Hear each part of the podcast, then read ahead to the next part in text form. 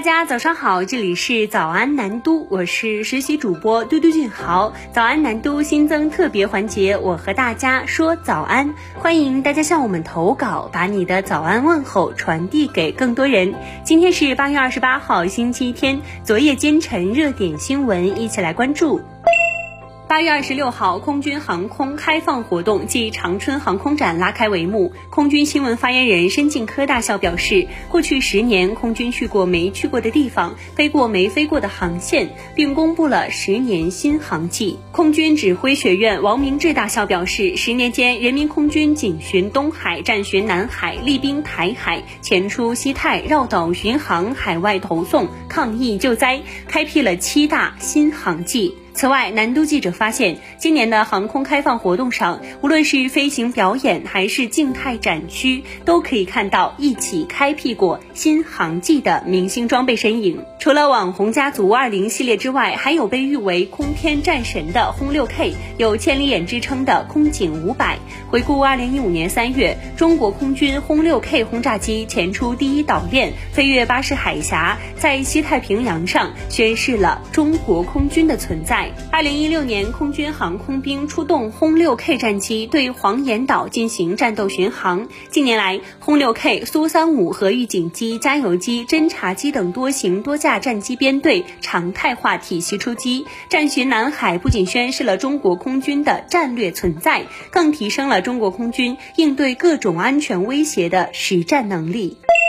来关注社会热点，三千万网友关注多时的河南汝州怪鱼终被捕获。八月二十七号，汝州城市中央公园的管理方表示，当天凌晨被捕获的鳄雀鳝为一雌一雄两条，其中一条鳄雀鳝长一米多长，另一条约六十厘米，均已做无害化处理。据参与捕获的救援队介绍，涉事鳄雀鳝所藏身的涵洞全长一百多米，洞内地形复杂，湖水抽干后，洞内仍有大量积水和淤泥，里面的气味非常刺鼻。直到八月二十六号，当地仍在下雨，结果一边抽水，另一边仍有水倒灌进洞内，给作业带来不小难度。专业救援队需穿戴氧气设备，带着探照灯，划着皮划艇进洞寻找怪鱼。鱼踪迹。由于洞内积水仍有一定高度，水很浑浊，能见度很差。后来是采用了水下机器人等设备寻找鳄雀鳝的踪迹。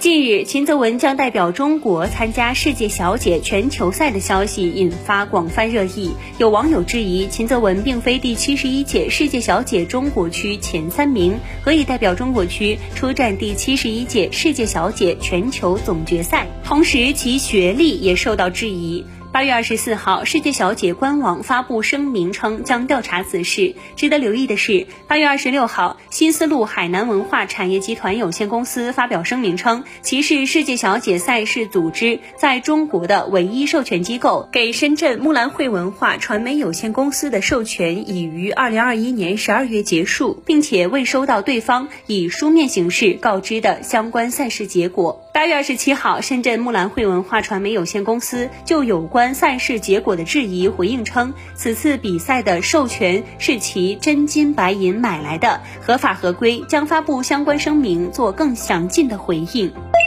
来关注商业新闻，继上城数科后，又一中概股妖股诞生。历经坎坷，上市路的建知教育在美成功 IPO。八月二十六号晚间刚开盘不久，股价一飞冲天，一度暴涨三十六倍，触发盘中熔断。股价从五美元涨至一百八十六美元，只用了不到一小时，收盘却降至十八点七五美元。业内人士指出，建知教育的妖或与此前暴涨的上城数科类似，尤其是。暴涨初期，分时成交大多是一百股，大概率背后有人操控，并无明显护城河。建智教育是一家在线职业教育服务商，曾于二零一六年五月在新三板挂牌上市，不过上市一年多便摘牌，随后四次向港交所递交招股书，都以失败告终，继而转战美股。来关注体育新闻。北京时间二十六号晚，在新加坡举行的万冠军赛万幺六零大型格斗赛事上，来自中国湖南的二十六岁小伙唐凯与丹乐激战五个回合，取得胜利，成功夺得羽量级世界冠军。这也使得唐凯成为中国首位男子综合格斗世界冠军，亦是国内该项目最年轻的世界冠军。赛后，唐凯发布社交媒体庆祝中国第一条男子 MMA 世界金腰带，我为你们拿下了。